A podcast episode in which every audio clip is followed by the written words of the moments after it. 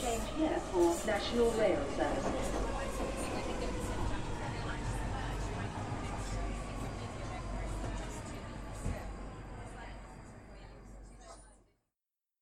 Bine te-am regăsit în stația Londra. Eu sunt Manuel Cheța de la manuelcheța.ro și tu asculti podcastul Un Român în Londra.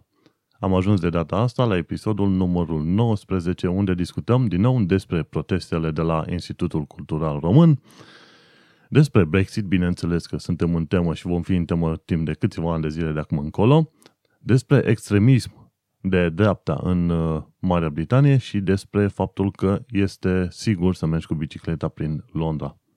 Legat de biciclete, chiar am văzut și la proteste că vin vreo câțiva protestatari cu bicicletele. Și la un moment dat și un coleg de muncă a venit tocmai de la Shard până în uh, zona Belgrave Street, unde e Hyde Park Corner. Cam acolo e stația de metro și pe acolo mergi vreo 5 minute pe jos. Și oamenii au venit cu bicicletele. Cât? 5, 7, 10, 15, 20 de kilometri. Dacă stai să te uiți statistic la numărul de accidente care au loc și oamenii care sunt omoriți într-adevăr în accidente de biciclete, numărul este extrem de mic. Bineînțeles că nu ai vrea să fii tu în uh, acea categorie extrem de mică ce ajunge să fie calcat de un, cine știe ce, camion care nu se uită când face stânga, știi? Și toți oamenii cu care am mai vorbit, și prieteni, și colegi de muncă, și se pare că și dintre protestatari, îmi spun un cuvânt și anume, mă, vezi că este sigur să mergi cu bicicleta prin uh, Londra. Și probabil, vedem, poate înspre primăvară, vară încolo, o să pun mâna pe o bicicletă, eventual una care este în, uh, poți să o faci foldable, să o cari în brațe la nevoie și după care să văd poate că o să fie mai simplu să mă plimb prin uh, oraș așa. Să zicem că n-au nevoie să merg să vizitez niște parcuri de colo-colo. Dar mai vedem, nu e nimic asigur. Până una alta, mesajul general și de la prietenii mei și de la oameni care merg cu bicicletele și de la Evening Standard inclusiv, este că în Londra este sigur să mergi cu bicicletele. Am și unii colegi, bineînțeles, de muncă, colegi care se plâng de faptul că bicicliștii mănâncă din benzile auto, ei fiind șoferi, și tocmai de aia se fac ambuteaje peste tot prin Londra. Adevărul este că dacă stai să te uiți, există cât, câteva milioane de automobile pe străzile Londrei la cât? 8,5 milioane de rezidenți efectiv, nu? Și atunci te gândești unde bagi toate mașinile alea, așa, nebunie, în prostie, peste tot, de colo-colo. Și să nu uităm că cea mai mare problemă cu poluarea din Londra nu vine de la vreun o uzină sau cine știe. N-au ei un SIDEX aici care să polueze aerul Londrei. Marea, marea parte din poluare vine de la automobile. Bineînțeles, și de la autobuzele uh, TFL și de la mașinile oamenilor. În principiu sunt, uh, sunt scoase ca vinovate mașinile diesel, cele pe motorină. Dar, uh, ca idee, aerul toxic din Londra este din cauza automobilelor. Și atunci, de ce nu ai face o chestie prin care, bineînțeles, să muți oamenii din mașini pe biciclete, nu? Tocmai de aia se fac uh, o serie de planuri în Londra, planuri, uh, să zicem, consfințite de primarul Sadiq Khan, prin care să se construiască cât mai multe cycle superhighways. Practic un fel de piste de biciclete protejate. Așa cum ai vedea, de exemplu, în Olanda. În Olanda, dacă te duci, poți să te duci pe bicicletă de acasă până ori, în aproape orice punct din Olanda. Chiar și între orașe și sate există piste de biciclete. Să nu uităm că ei totuși au început treaba asta prin anii 50-60 și au ajuns la nivelul la care sunt, zic, de olandezi după 50-60 de ani de zile de muncă asiduă. Nu vine așa de la o zi la alta. Și mai ales în Londra, când te uiți, nu prea ai așa de mult spațiu, trebuie să intri în să tai din trotuare și din străzi și șoferii nu sunt mulțumiți. Dar să nu uităm că, pe de altă parte, se fac ambuteaje și în uh, cele peste 8200 de puncte de lucru din Londra, unde tot felul de firme au nevoie. Ba să schimbe un cablu, ba să schimbe un canal, ba o țeavă s-a stricat, știi? Și atunci se fac și ambuteaje și în zonele respective. Și să nu uităm că, de fel, centrul Londrei este, este supraîncărcat, ca să zic așa din timp în timp primesc în uh, aplicația mea de la Google, primesc informații cum că dacă ești cu mașina, o să-ți ia un extra 10-20 de minute să mergi pe anumite segmente de stradă din jurul Shard.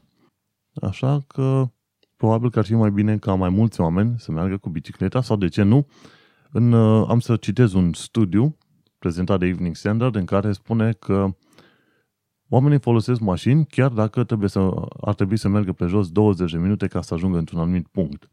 Și vorbim aici de distanța care e, de exemplu, din anumite zone rezidențiale din Isle of Dogs, ca să ajungi din zonele respective până în Canary Wharf. Îți ia 20-25 de minute. De o distanță cât? 2 km. Și pe distanță atât de scurte, dacă nu chiar mai scurte, oamenii iau mașinile și atunci nu este culmea. Bineînțeles, același tip de comportament îl vezi și prin România. De ce nu? Că omul trebuie să meargă două blocuri mai jos ca să-și ia pâine de la nu știu ce supermarket, se duce, se urcă în mașină, se duce până acolo, pentru că e mai comod așa, în loc să meargă pe jos. Și uite că se pare că e nevoie și în Londra și în Anglia de, să zicem, educație în, în domeniul acesta. Dar hai să trecem la celelalte subiecte. Legat de proteste, în Londra s-a ajuns deja la ziua 13 sau 14 de proteste. Și din uh, numărul inițial de câteva sute de oameni, poate au ajuns până la 4-500 la un moment dat, s-a ajuns acum la cât? 10, 15, 20 de oameni care vin în mod regulat și sunt acolo. Și au și un casetofon, la un moment dat pun imnul, cântă împreună, se roagă împreună la un moment dat.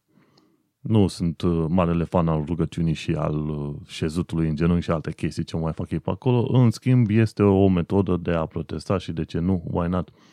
Fiecare poate adopta metoda care îi, uh, îi se potrivește cel mai bine. Ideea este că există o mână de oameni care de două săptămâni încă vin la Institutul Cultural Român. La un moment dat, cei de la Institutul Cultural Român au trebuit să anuleze anumite evenimente din cauza protestelor. Și continuă.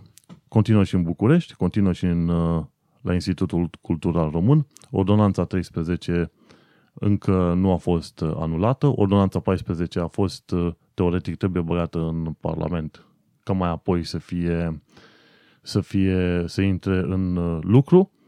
Teoretic, ordonanța 14 ar fi trebuit să anuleze ordonanța 13, dar ordonanța 14 a fost făcută în mod intenționat defectuos, în așa fel încât uh, cei de la Curtea Constituțională a României, teoretic, ar fi obligați să, uh, să interzică, cum ar veni, ordonanța 14, fapt ce ar face ordonanța 13 să devină de facto un act normativ după care trebuie să se ia judecătorii. Practic e, o, e, o, e un întreg carnaval.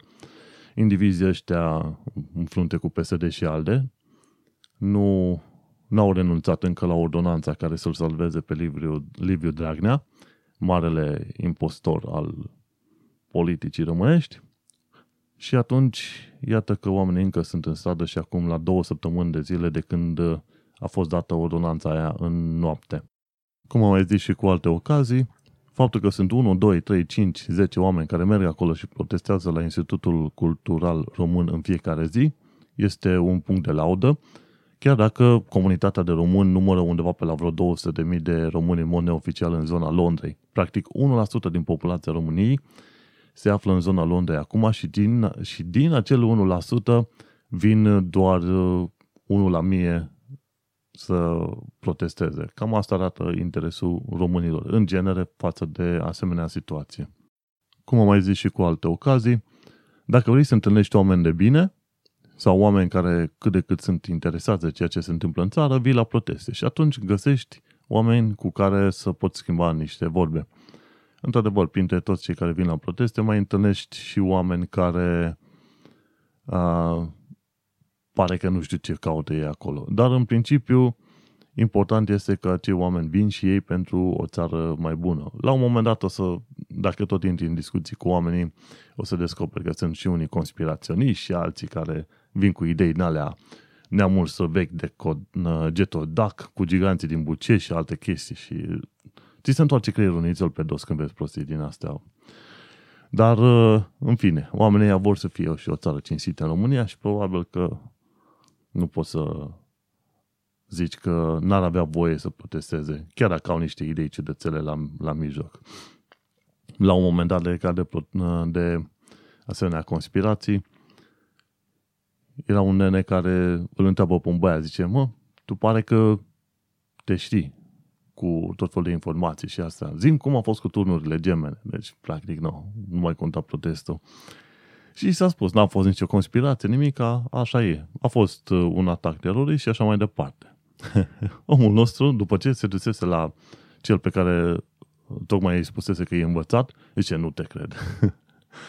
și tocmai asta e toată discuția cu, cu conspiraționiștii. Nu, intri, nu trebuie să intri niciodată în discuție, pentru că acei oameni sunt practic niște aderenți la o anumită religie, indiferent de numele pe care îl poartă și un uh, punct foarte interesant în lumea religiei este faptul că oricât de multe dovezi arunci în sprijinul afirmației tale, adepții religiei respective pur și simplu vor, uh, vor uh, ignora absolut toate dovezile tale și vor spune că ei, de fapt, au dreptate. Și bineînțeles, cu cât aduci mai multe dovezi, cu atât le întărești lor mai mult ideea că au dreptate. Indiferent despre ce este vorba. Fie vorba că uh, Geto Super Mega uh, Patriotarzi, fie că e vorba de conspirații, fie că e vorba despre antivacciniști și alte prostii de genul ăsta, cu cât aduci mai multe informații, cu atât îi îndepărtezi mai mult.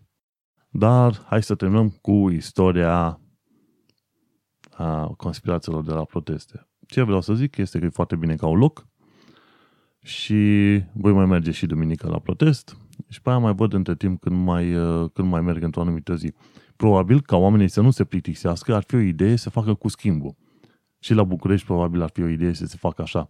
Lunea merg X mii de oameni, marți merg alte X mii de oameni, miercuri merg alte X mii de oameni. Și în felul ăsta, dar fiindcă nu te simți cumva obligat să mergi în fiecare zi la proteste, mergi mai abitir și atunci menții numărul mare de oameni. Nu știu dacă treaba asta a fost discutată și în grupurile din România, dar ar fi o idee.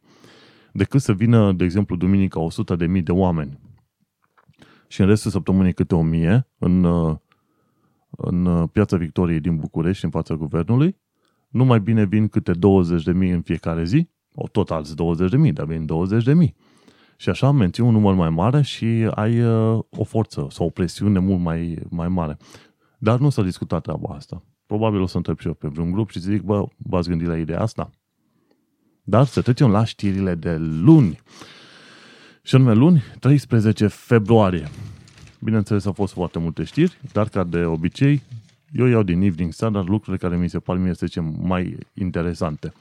S-ar putea ca subiectivismul meu, în engleză numit bias, să îmi stea în calea transmiterii unor informații mult mai relevante decât cele despre care vorbesc eu aici. Este foarte probabil. Dar să nu uităm, acesta este podcastul făcut de Manuel Cheța, adică subsemnatul, și atunci te poți aștepta ca știrile să fie mai mult cele care mă interesează pe mine.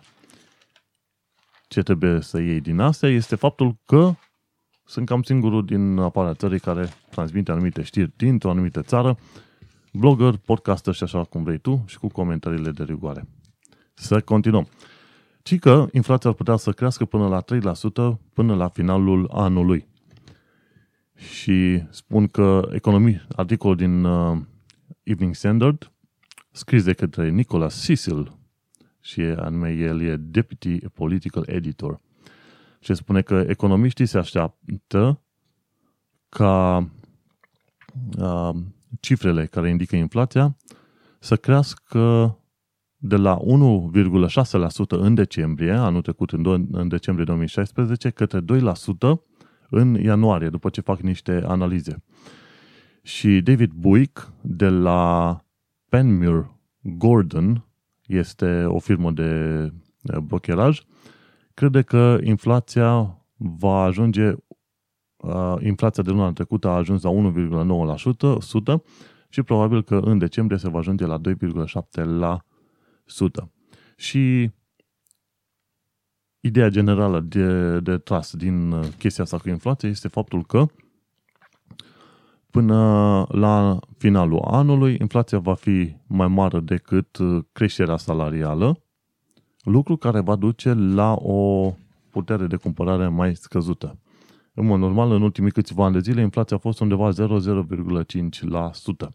Și firmele, tot felul de firme, cel puțin din domeniul IT, știu că anual au mărit salariile cu cel puțin 1% ca să acopere acea creștere de inflație. În România nu sunt multe firme care fac. Am aflat că în Brașov, de exemplu, firma Arvato face chestia asta, îți mărește salariul ca să acopere inflația, dar alte firme din România n-am văzut să facă o asemenea chestie. Și acum au spus că inflația va fi mai mare decât creșterile salariale de pe anul, de pe anul acesta. Și mergem mai departe la următoarea știre pentru cei care au spirit aventurier. în, dacă te duci în Alexandra Palace, acolo o să găsești un parc de distracție cu frânghii, cu tot felul de platforme, dacă vrei să te urci pe copaci, să te arunci de colo-colo și e, se numește, cum îi zice, stai, a, Go Ape. Deci, firma Go Ape a deschis un parc de aventuri și îl deschide în uh, Alexandra Palace și are, are zone de joacă pentru copii și, și zone de joacă pentru adulți. Și din punctul în care sunt ei acolo, au creat și niște turnuri foarte înalte, de acolo că poți vedea și Canary Wharf, și Catedrala St. Paul's și Shard. Bineînțeles că dacă e suficient de sus, poți să vezi punctele alea. Și pentru cine ar fi interesat, ar putea să te duci, ai putea să te duci în zona Alexandra Palace și să te duci la parcul de aventuri de la cei de la Go Ape. Nu specifică exact când, când va deschide acest parc, însă, pentru cine vrea, go and have fun. Mergem mai departe. Uh,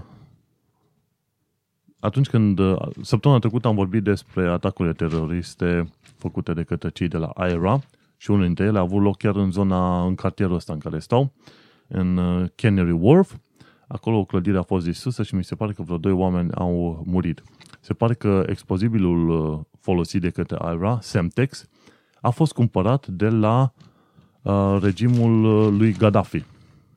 Muammar Gaddafi dintr-o țară de undeva din Africa de Nord, nu mai știu care dintre țări, care a fost omorât de curând în uh, ceea ce s-a numit uh, primăvara arabă. No, și acum ce s-a întâmplat? Că, așa, din Libia, omul era din Libia, un grup de activiști cer ca banii confiscați sau pe care s-au, pe care s-au pus poprire de la Muammar Gaddafi, ei, din banii aia să fie plătiți sau compensați oamenii care au suferit în urma atacurilor uh, teroriste. Pe ideea că explozibilul respectiv a fost, uh, a fost folosit de și a, a fost cumpărat de la Muammar Gaddafi.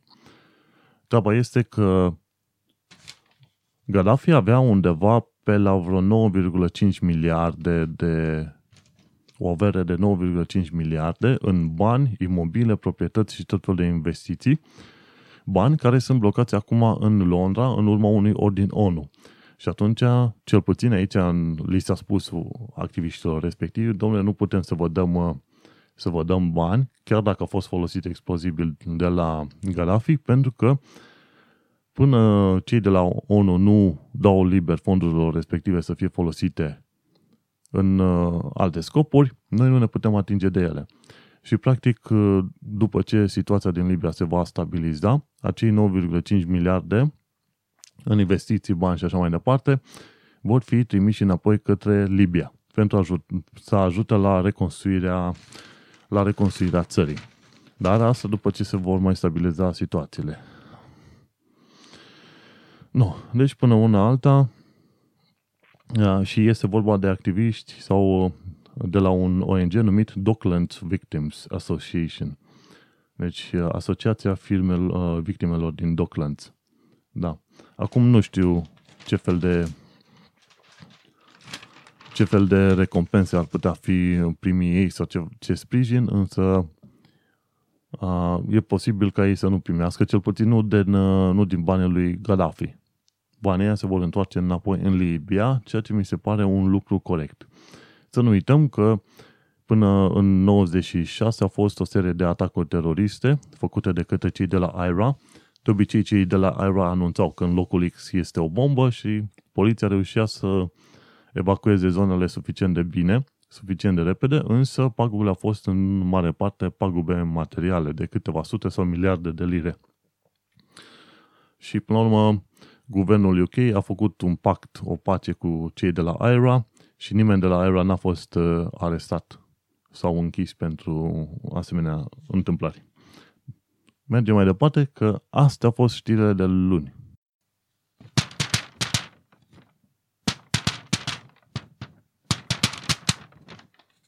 E, cum a sunat? Nu prea bine? Da, știu. Va trebui să găsesc un fel de muzică din asta interstițiară, să pun între zile. Sau dacă nu, să pun măcar ceva silent. Nu? Pentru că altfel ziarele astea sună într-un fel destul de ciudat. Nu mă pricep la muzică, așa că va trebui să mai petrec ceva timp până găsesc o muzică potrivită ca să pun între zile. Marți, 14 februarie 2017 de Valentine's Day. O singură știre. Și în știrea respectivă aflu că un individ care a hăcuit o serie de bancomate și a reușit să fure 1,5 milioane de lire, a fost uh, arestat la aeroportul Heathrow. Și ăsta este, mi se pare, ultimul dintr-o echipă de vreo patru oameni. Și este un român. Foarte mișto, nu? Românul pleacă din țară și se duce să hăcuiască tot felul de bancomate. Vreo patru indivizi au fost arestați în toată afacerea asta. Au reușit să fure 1,5 milioane de lire.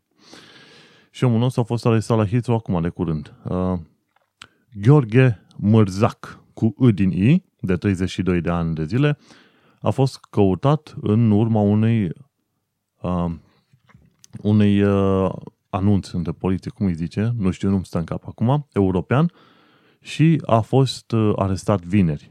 Dar fiindcă era marți, vineri, marți, asta, vineri a fost 13, 12, 11, 10. Pe 10 februarie, vineri, Gheorghe Mârzac, cu I din I, de 32 de ani de zile, a fost arestat în urma unui uh, mandat de arestare, așa, european. Și el uh, fusese arestat în uh, Franța, în Lacan, pe 16 ianuarie și a, a fost ținut acolo până când a fost uh, extradat către Franța, deci către UK. Practic a fost arestat în 16 ianuarie și a fost adus sub escortă la aeroportul Heathrow. Și a fost preluat de către agenții de poliție de la City of London. Și se spune că el este membru într-o echipă care au hăcuit o serie de, de ATM-uri din, din Marea Britanie în 2014. Și Detective Inspector Matthew Mountford a spus că e arestarea care a făcut acum de curând este, arată cât de hotărât sunt ca poliții să prindă hoții. În fine. Și el a spus că va apărea în fața instanței de judecată pe 10 martie. În uh, ianuarie 2016, Teofil Botoș, de 36 de ani din Newham, Newham, sau cum îi zice, a fost uh, condamnat la șapte ani de zile de închisoare în, uh, în același caz de fraudă, de furt din ATM-uri. Un alt individ, Grigore Paladi, a fost închis pentru 5 ani de zile în martie 2015. Și septembrie trecut, în 2016, Ionuț Emanuel Leahu, de 30 de ani de zile, a, va apărea în fața instanței de judecată împreună cu Gheorghe Mârzac. Foarte mândri cu asemenea români în străinătate, nu? Și nu ți-ar veni decât să-i scoți în piața publică, să-i dezbași la pielea goală și să bați la ei cu biciu până nu mai, până nu mai pot, până când își uită numele, nu? Uh, e o chestie foarte interesantă. Până prin uh, o perioadă am lucrat la Poliția Comunitară Brașov și am văzut ce înseamnă număr de, un număr mare de furturi, târhării, scandaluri, bătăi, etc. În genere, Brașovul nu era deloc un oraș liniștit. Până în 2007. În 2000, la finalul lui 2007, când a intrat în 2008, aproape instant, numărul de scandaluri, furturi și așa mai departe a scăzut dramatic. Și ar fi vrut poliția să se laude că ei sunt mai eficienți, dar nu este adevărat. S-au deschis granițele către Uniunea Europeană. Și atunci oamenii au început să plece, inclusiv hoții, tâlhare și dobitoci ăștia ordinari, care, pentru care munca cinstită e ceva dificil. Dacă munca cinstită e dificilă, atunci o bătăiță bună ar trebui să fie și mai simpatică, nu? Și au plecat. S-au dus, frate, peste țări și peste mări, de ce să nu? Să fure cât pot ei mai mult. Nu, și asta este momentul potrivit în care trebuie să pomenesc despre de pagina informații în UK, o pagină făcută de un om cinstit și muncitor, și anume Marius Simionică, în care pune tot felul de informații prin care îi ajută pe oameni, cu sfaturi legate de acte, cu ce să faci în anumite situații, ce să faci când plătești, când ai de plătit o amendă la parcare și așa mai departe.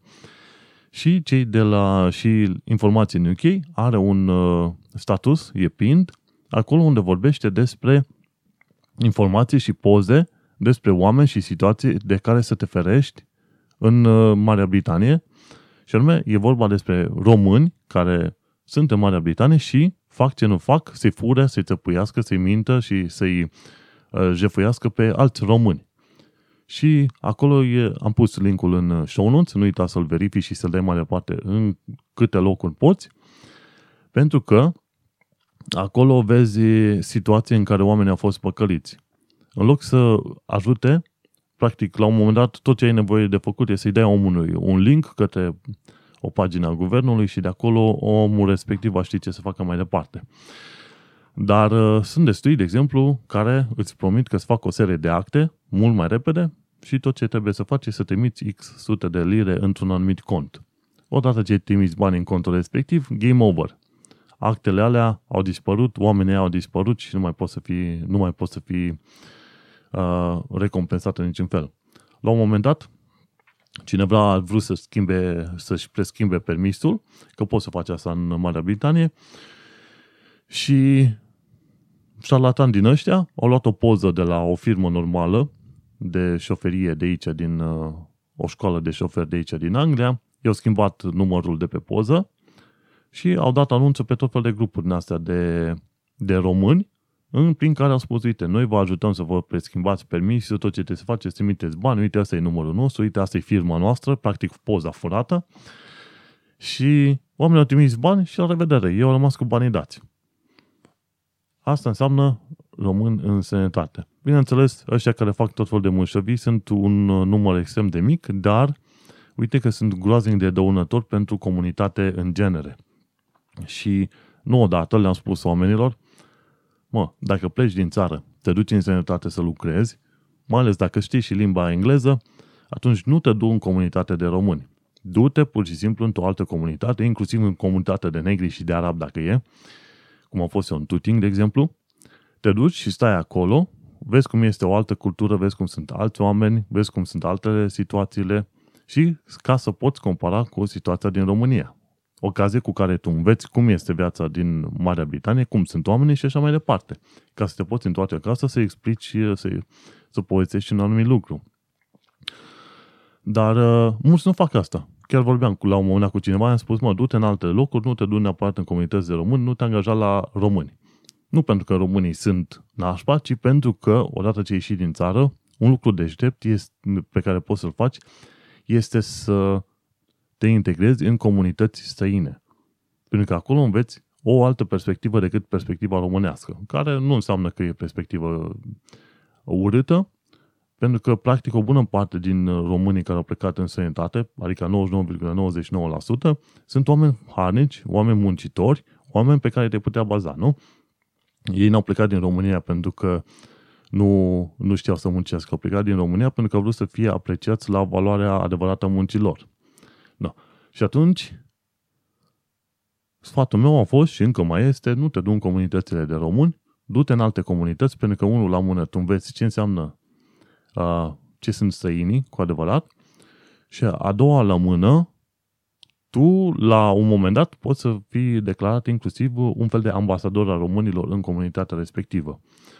În Tuting, unde am stat, am plătit chiria cum a trebuit, am făcut curățenie după mine, am, uh, a fost liniște în urma mea, colegul de cameră, care era de fapt și cel care se ocupa de chiria în întreaga casă, s-a bucurat de mine și el mi-a spus, zice, mă, tu ești cel mai bun chiriaș pe care l-am avut vreodată în ultimii doi ani de zile.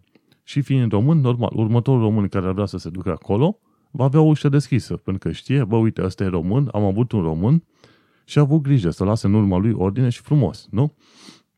La fel și la muncă. Înaintea mea, fusese un român, programator, că eu lucrez pe front-end development, programator și omul a lucrat atât de bine și a creat o impresie atât de bună managerului, încât atunci când managerul a aflat că eu sunt român, zice, mă, noi am avut un român și omul a fost excepțional. Și am fost angajat.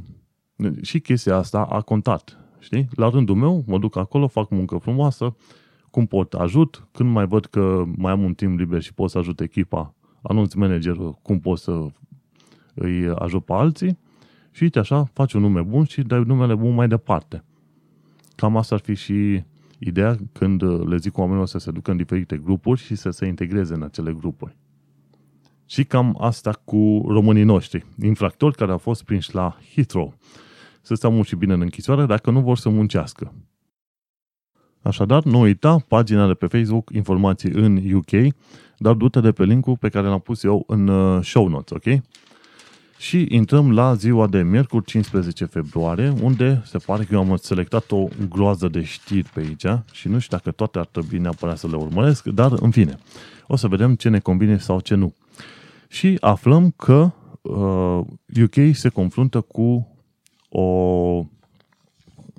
cu o situație mai, uh, mai puțin plăcută și anume extremismul de dreapta crește din ce în ce mai mult. Și practic din ceea ce, din ceea ce spun cei de la Evening Standard, uh, numărul de tineri care au fost trimiși în uh, clase speciale de, de, de liniuță radicalizare, practic să scoată radicalizarea din ei, respectiv să învețe că radicalizarea nu este bună, ei, numărul ăsta de extremiști de dreapta a ajuns la 25% din numărul total de uh, adolescenți trimiși în astfel de clase pentru deradicalizare. Restul de 75% sunt musulmani. Și ăștia au spus la un moment dat, extremismul de dreapta este la fel de periculos ca extremismul uh, musulman. Tocmai de aceea trebuie să ia în uh, serios uh, situația, situația asta. Și uite că în felul ăsta se iau măsuri. Și că o bună parte din atacurile astea xenofobe au apărut după ce s-a anunțat că are loc referendumul Brexit și când s-a votat Brexitul, cu minciunile de rigoare și cu farașul lui Nigel, care a acționat foarte bine în, în planul minciunii și al, și al hoției, practic, Așa, mergem mai departe. Uite că s-a ajuns la situații din astea în care numărul de extremiști de dreapta s-a mărit și ei practic sunt un grup de oameni radicali care vor să genereze violență numai pentru simplu fapt că au, alții au alte idei față de ei sau cine știe pe motive din astea. Mergem mai departe. O tanti care a avut mai multe proprietăți, care are mai multe proprietăți, un landlord, de fapt, care a avut mai multe proprietăți și care și-a bătut joc de chiriș, chiriaș de-a lungul anilor, a primit, uh, a primit o interdicție de 10 ani de zile prin care ea nu mai are voie să se ocupe, să managerieze închirierea uh, caselor sale, ci trebuie să facă neapărat printr-un agent, care agent, la rândul lui, bineînțeles, trebuie să aibă grijă ca chiriașii să stea în condiții normale. Și pe ea o cheamă Katea Coremsandu și a primit un, uh, un ordin de criminal behavior, nu știu cum ar putea traduce, știi? Deci, uh, un ordin care se dă în mod special, care se dă în mod special indivizilor care fac parte din gășile astea de cartier și care au fost implicate în uh, vânzare de droguri și acțiuni violente. Și spune că ea a avut uh, apartamente în care nu avea alarme de foc uh, pregătite, nu avea, nu avea protecție împotriva focului nu avea, nu avea centrală, practic o centrală de casă care să funcționeze cum trebuie, știi? Și a primit uh, tot felul de condamnări din astea pentru mai multe case în care a fost ea. La un moment dat îi lăsa pe chiriași pentru perioade îndelungate, de-a lungul iernii, de exemplu, fără a le oferi căldură, de exemplu. Și a spus că în, în vreo două cartiere, într-un, două districte, i s-a interzis să se mai ocupe de managerierea închirierilor, timp de 10 ani de zile. Și mergem mai departe, ea a trebuit să plătească și 3500 de lire o amendă, plus costuri de, de judecată. Dar adevărul este că aștia banii ăștia sunt mulți prea puțini, dar fiind că ea câștiga de, de pe urma celor patru proprietăți undeva pe la 188.000 de lire pe an. Știi? Și ea zice la un moment dat că fusese dată în judecată de către chiriași pentru că chiriașii respectiv aveau ceva împotriva ei că ea are casă. Se, asta se vede ce, ce ființă împuțită poate să fie individa aia. Hai să-i dau, să dau din nou de numele ei. Uh, Katia Corem Sandu. Să te ferești dacă auzi de numele individei aia să infecte. Katia Corem Sandu. Și asta se vede gândirea ei, așa, gândire nea feudală, o gândire mizerabilă. Oamenii ăia n-aveau condiții. Oamenii de au făcut reclamații și au dat în judecată pentru că ea nu și-a respectat contractul. Pe nimeni nu interesează că tu ai casă sau nu. Adică oamenii care s-au închirie nu îl urăsc pe proprietar pentru că el are casă. Nu. Ei s-au închirie, asta este situația, își văd de viață. Niciunul nu vine să, să spună că uite ce nașpa ești tu că tu ai casă. N-am văzut situații de genul ăsta. Și asta se vede cât e ea de, de împuțit așa ca om. Și nu îmi cer scuze pentru expresia folosită, pentru că anumiți oameni ar trebui aruncați direct între porci și acolo să se să mănânce mizerie. Bun, săptămâna viitoare o să fie uh, o să fie grevă pe linia Central din Londra, așa că ai grijă că sute de mii de oameni o să aibă probleme. Și ci că marți, de la 9 seara, va fi va fi o grevă de 24 de ore. Deci, marți seara, hai să zicem că nu e foarte important, dar mie, toată ziua de miercuri va fi game over pentru cei care folosesc uh, linia Central pentru că 800 de mii de pasageri o folosesc zilnic. Tu îți dai seama, dacă 800 de mii de pasageri nu pot să folosească linia Central, atunci ei vor trebui să se ducă pe linia adiacente și autobuze. Va fi un haos total. O singură zi pe linia Central. Și asta este culmea aici, că își permite ăștia să, cum îi zice, să, să blocheze activitatea totală în anumite sectoare practic în România, din ce știu eu, când se fac greve, n-ai voie să blochezi mai mult de 30% din uh, activitățile unei firme sau unei companii.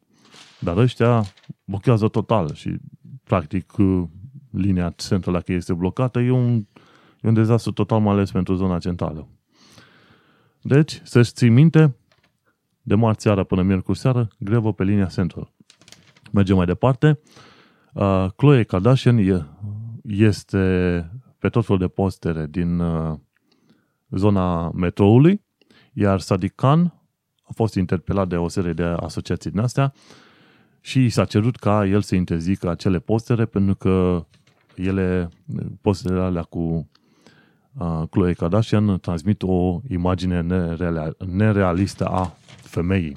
Și practic ce văd acolo e o tanti deloc frumoasă, n-are, aproape că nu are nici de unele, dar nu, e celebră, etc.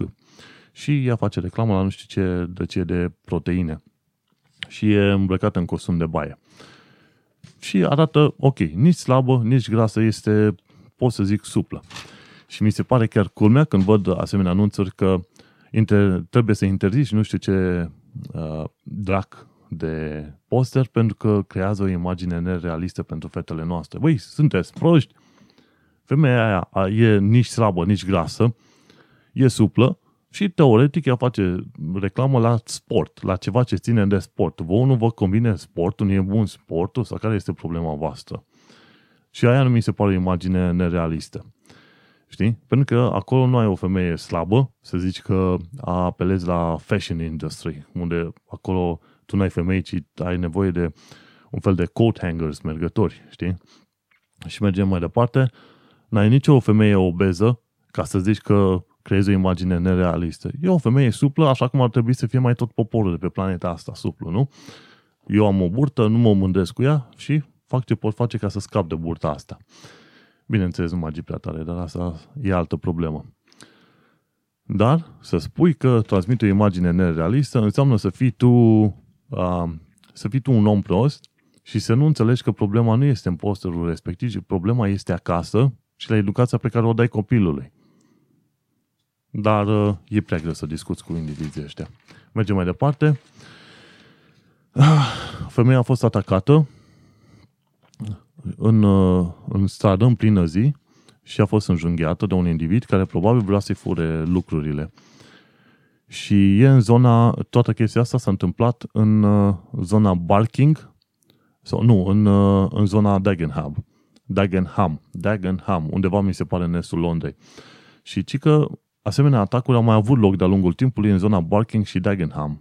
Așa că trebuie să ai grijă dacă stai în zona respectivă, trebuie să te ferești de atacuri din uh, atacuri destul de violente, nu glumă.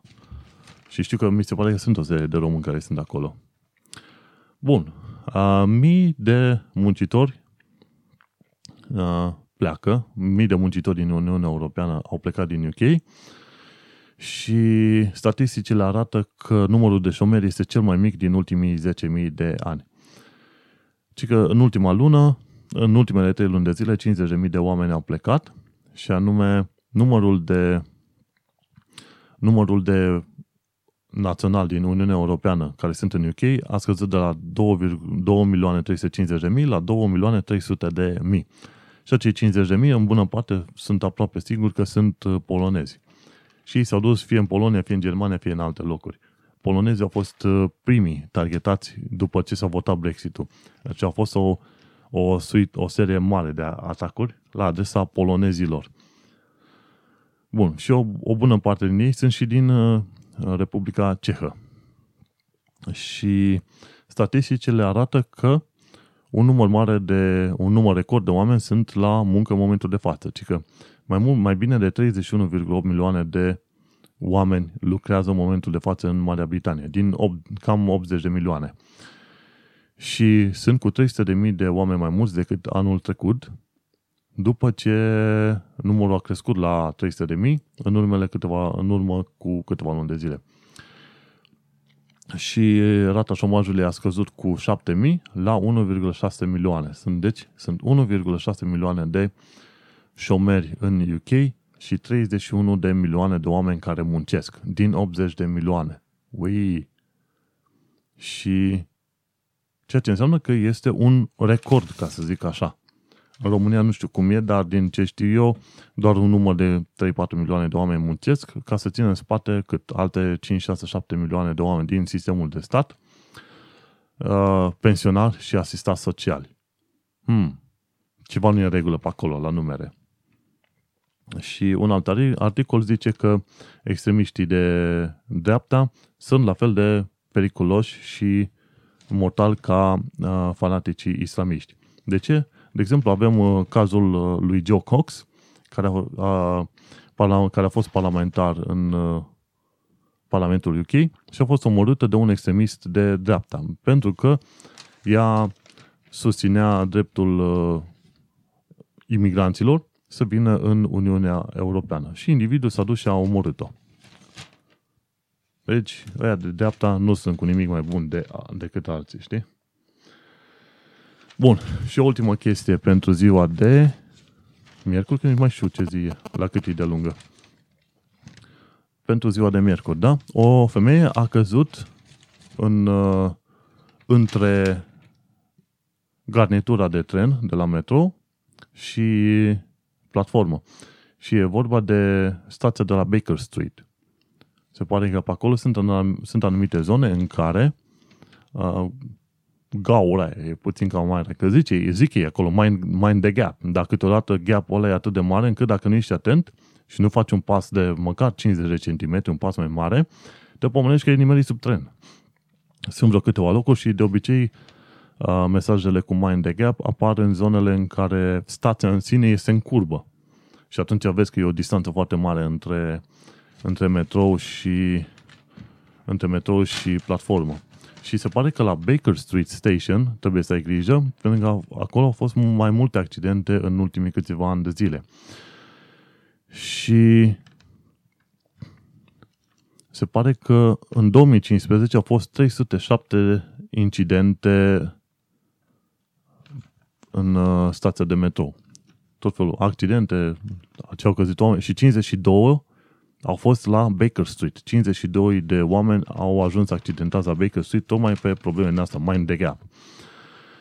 Și problema este că nici camere nu erau care să prindă, să vadă bine toată scena aia și ei spun că în principal este vorba de uh, problema principală care a dus la accidentele astea este tocmai uh, schimbarea garniturilor de tren cu unele noi care să permită persoanelor cu dizabilități să, reușea, să se urce mai simplu în, în, în trenuri.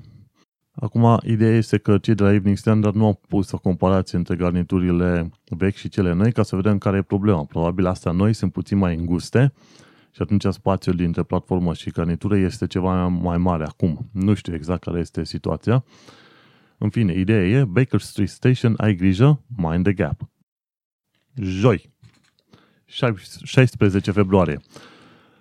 Uh, avem, mi se pare, numai vreo două, trei știri. Una dintre ele uh, este șeful Poliției Metropolitane. Spune că dacă vor merge în continuare cu tăierile de fonduri pentru poliție, poliția va trebui să ofere serviciu polițienesc cu rația, așa cum se întâmplă în sistemul de sănătate. În mod normal, acum sunt 32.000 de polițiști angajați și fondurile oferite sunt de vreo 3,5 miliarde anual, deocamdată. Ideea e că tot felul de evenimente, dacă trebuie să le supravegheze și să le uh, să, să practic să ofere protecția, evenimente cu proteste mari de zeci de mii de oameni, costă poliția metropolitană un minim de 70 de milioane de lire. Și atunci când ai o forță de poliție așa de mare, și vrei să tai din bani, e o problemă. Oricum au mai tăiat de-a lungul timpului, au mai închis tot felul de secții de poliție și inclusiv ăștia 3,5 sau 3,2 miliarde, pardon, nu sunt suficienți. Dacă e să facem un simplu calcul matematic, nu ți ajunge. O să-ți ajungă un singur polițist care ar trebui să acopere o zonă de 5-10.000 de, de oameni teoretic, dacă faci un calcul simplu așa, un polițist ar ajunge la 300 de oameni. Dar gândește-te că polițistul ăla nu poate să fie 24 din 24. Și atunci trebuie să iei în considerare că ăla lucrează 8 ore. După aia trebuie să iei în considerare că ăla nu lucrează singur. Și încă o serie de chestii, plus că nu toți lucrează în ordine publică. Și ajunge un polițist să fie un singur polițist la 50.000 de oameni, ceea ce ar fi destul de puțin. Nu cunosc alte cifre, N-am, uh, n-am căutat. Teoretic e vorba să taie de la 3,2 milioane, miliarde anual la, la 2,5, ceea ce înseamnă că vreo câteva mii de polițiști vor fi trimiși acasă. Și bineînțeles, rezultatul va fi ce? Infracționalitate mai mare. Și o altă știre, o nouă statistică arată că dacă londonezii ar uh, folosi bicicleta sau ar merge pe jos măcar 20 de minute pe zi, uh, NHS, sistemul de sănătate, ar câștiga, ar economisi 1,7 miliarde de lire. Și practic banii ăștia se duc în tot felul de tratamente care trebuie oferite oamenilor care suferă de diverse boli cardiovasculare și așa mai departe.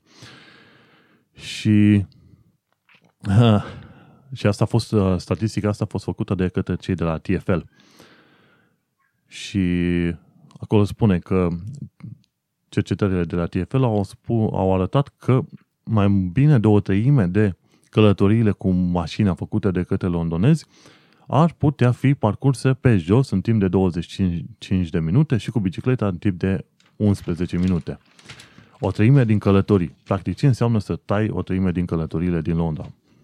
Nu? Și atunci ai avea și un aer mai curat. Că în principiu asta este principala problemă, e că ai, creezi un uh, aer toxic, aer din cauza căruia 2500 de oameni mor anual uh, înainte de vreme. Adică în loc să moară la 65, moare la 63 din cauza aerului poluat din Londra, făcut în mod special de autos.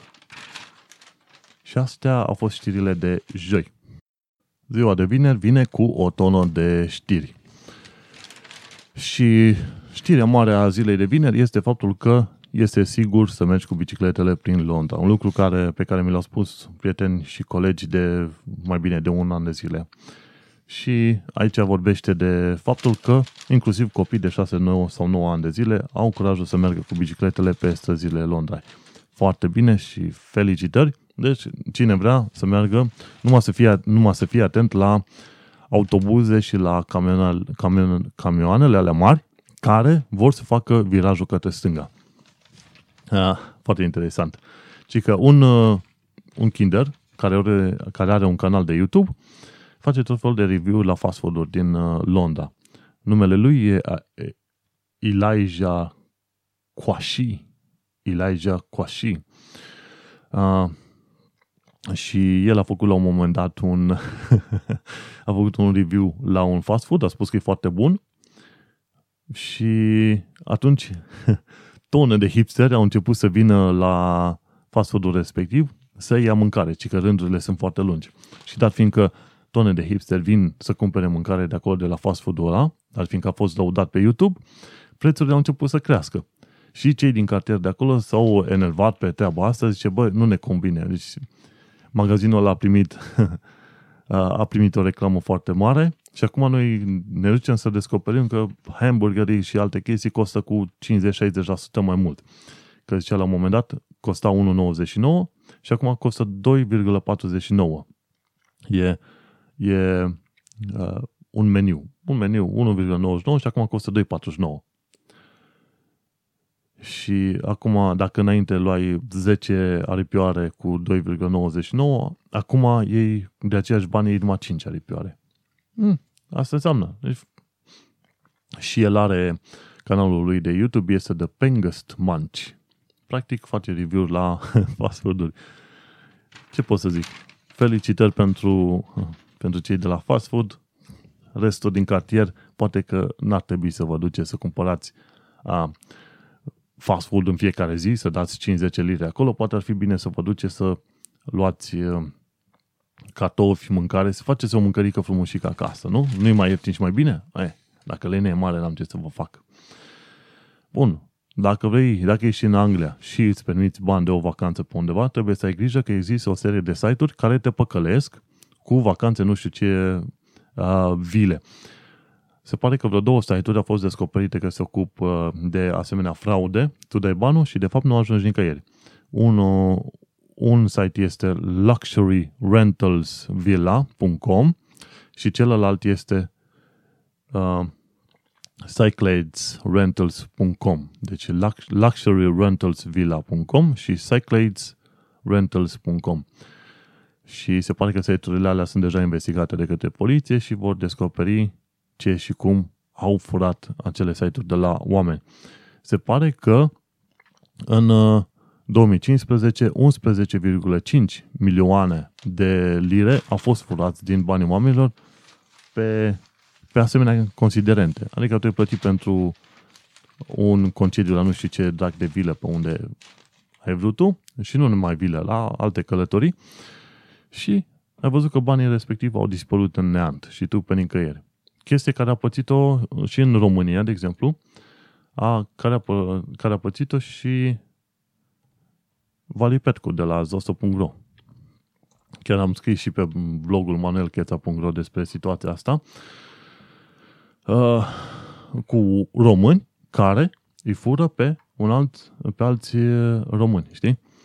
Și este vorba de o firmă Stai să mă uit acum despre ce firmă este vorba.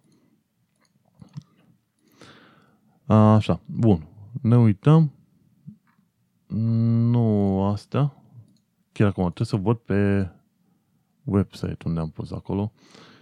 Deci cu români care fur. Așa, uite. Da, este vorba de firma Funtrip a lui Andrei Dinu și George Bratu, care la rândul lor au fraierit uh, oameni. De exemplu, Valipetco a dat vreo 3000 de euro ca să meargă în Thailanda, bani care au fost, uh, s-au dus în neant. De ce? Pentru că tipii ăștia de la Funtrip, Andrei Dinu și George Bratu, ce au făcut? Au, uh, au băgat firma în insolvență și au dispărut cu 100 și ceva de mii de, de euro. Știi?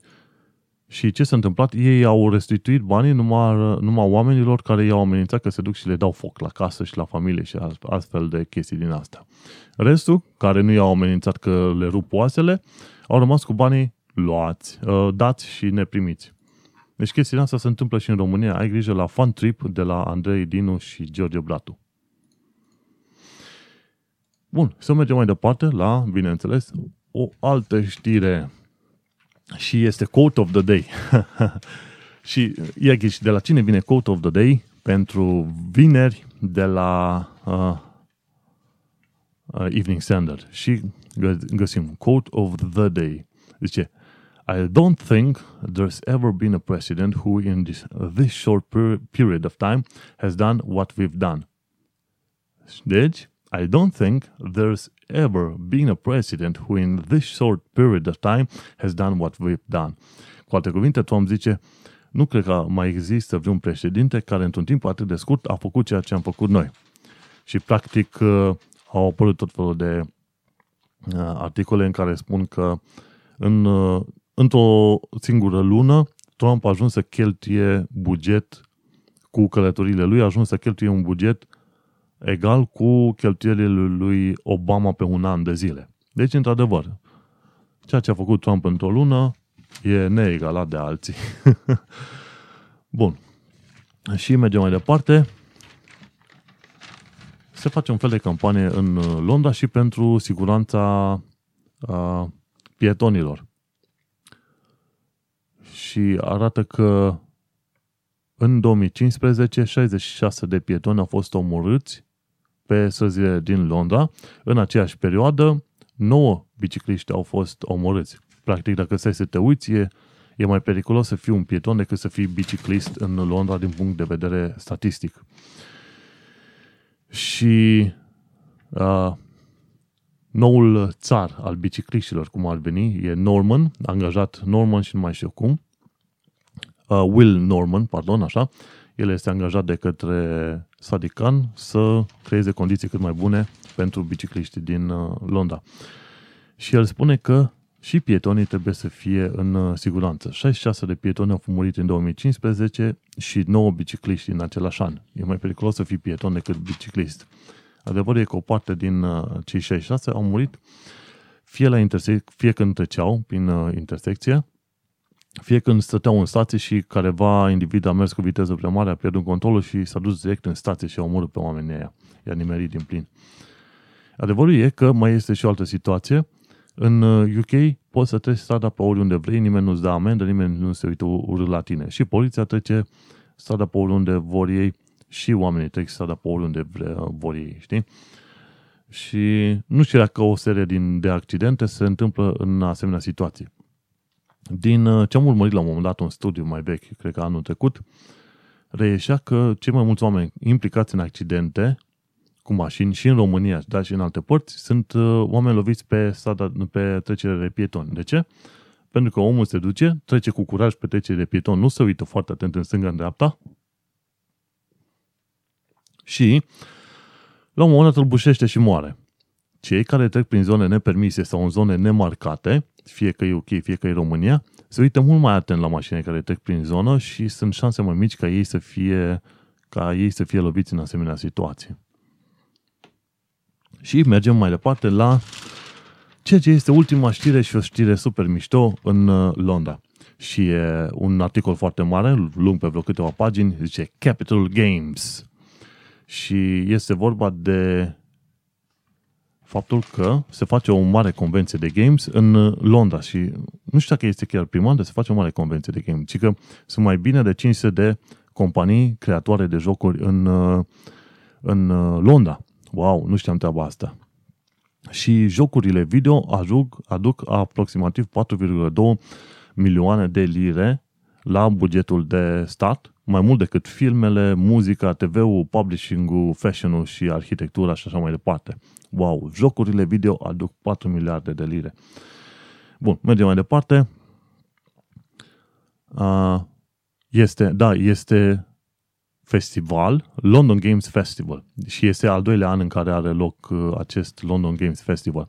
Deci, pe 30 martie, un sadican pixelat îi va saluta pe oameni la London Games Festival, ediția numărul 2. Deci a doua oară când se întâmplă chestia asta.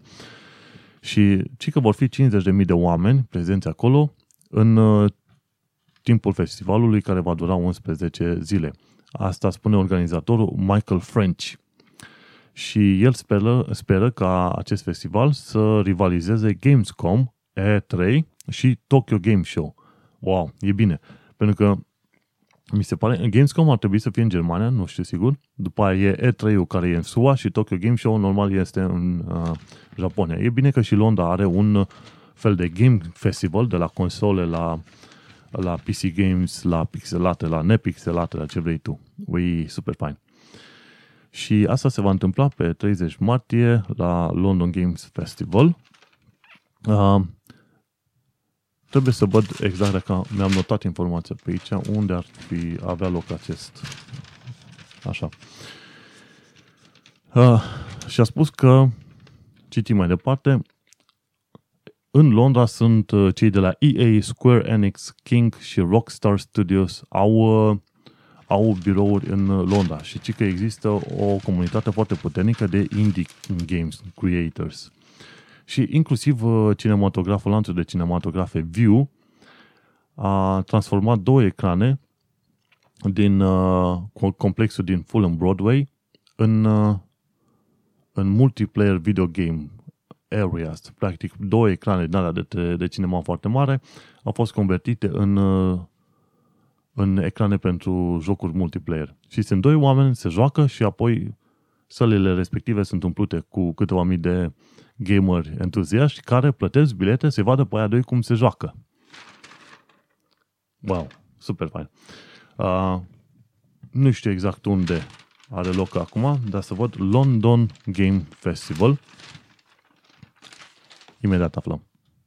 London Games Festival are loc în mai multe locuri și vorbim de faptul că un upcoming PC Games, console, indie games, are loc la Tobacco Dock, în do- to- docul Tobacco, pe 30 martie până la 1 aprilie. După aia mai e, asta e secțiunea e, EGX Reset. EGX Reset. La Tobacco Dock pe 30 martie până pe 1 aprilie. Cele mai noi jocuri pe PC și console. După aia mai are loc o secțiune Now Play This, un festival de 3 zile, între 7 aprilie și 9 aprilie la Somerset House, după aia e Games Finance Market, care unește investitorii cu creatorii de jocuri, între 4 și 6 aprilie, dar nu știu unde zice exact. Și după aia e BAFTA Games Awards, care are loc pe 6 aprilie. No, dar în principiu, dacă odată ce mergi la Tobacco Dock sau la Somerset House, la Tobacco Dock pe 30 martie până 1 aprilie și Somerset House între 7 aprilie și 9 aprilie, o să ai totuși o serie de informații ca să știi unde te duci în cele, celelalte locuri. Deci nu are loc numai într-un loc anume, ci în mai multe zone din uh, Londra. Am să merg. Deci pe 30 martie este uh, London Games Festival și mi se pare pe 13 pe 13 iunie sau 16 iunie, ceva de genul ăsta, are loc un Drone Racing League. E Drone Racing Festival sau ceva în genul ăla. Mă duc și pe la ala să văd acolo și de ce? Pentru că sunt un mic mare geek, mic mare nerd și sunt interesat de subiectele astea. Și dacă îți plac jocurile video, why not? Pe 30 martie e London Games Festival și pe 30, 13 sau 16 iunie, nu mai știu exact, în celălalt podcast am pomenit, este Drone Racing League. Așa că have fun! Așa, să nu uite că în podcastul celălalt, în episodul 18, am spus așa, pe 13 iunie 2017, va avea loc primul campionat de drone racing în timpul London Tech Week la Alexandra Palace. Deci, 30 martie London Games Festival și pe 13 iunie campionat, primul campionat de drone racing din uh, campionat, cred că internațional, că ei drone, drone racing mai fac la London Tech Week la Alexandra Palace. Neapărat să merg pe acolo. Bun, și cam asta este istoria de săptămâna aceasta cu știrile pe care le-am aflat, cu diferitele comentarii pe care le-am făcut. Sfatul general este să te ferești de românii care te țepuiesc. Și dacă vrei să întâlnești oameni faini, bineînțeles, participă și la protestele care au loc în perioada aceasta la ICR, la Institutul Cultural Român. Și ca să mai fac așa un plug, a, prietenul Dorin Lazar de la ICR Podcast a deschis, a deschis împreună cu prietenul Sergiu Moteanu un podcast de istorie și se numește podcastdeistorie.ro podcastdeistorie.ro creat de către Dorin Lazar și Sergiu Moteanu în care vom afla despre istorie fără să fie istoria ea umflată și îmbunătățită și super mega naționalistă a lui uh, Ceaușescu. Și nu uita, dacă te interesează și cultură, urmărește și ICR Podcast pe icrpodcast.ro, creat de Dorin Lază și Ovidiu Eftimie. Noi ne auzim pe săptămâna viitoare, sunt Manuel Cheța de la manuelcheța.ro. Tu ai ascultat podcastul Un român în Londra, episodul 19, unde am discutat despre proteste, Brexit, despre extremismul de dreapta din UK și despre faptul că poți să mergi cu bicicletele în mod sigur pe străzile londoneze. Ne auzim pe data viitoare. Pa!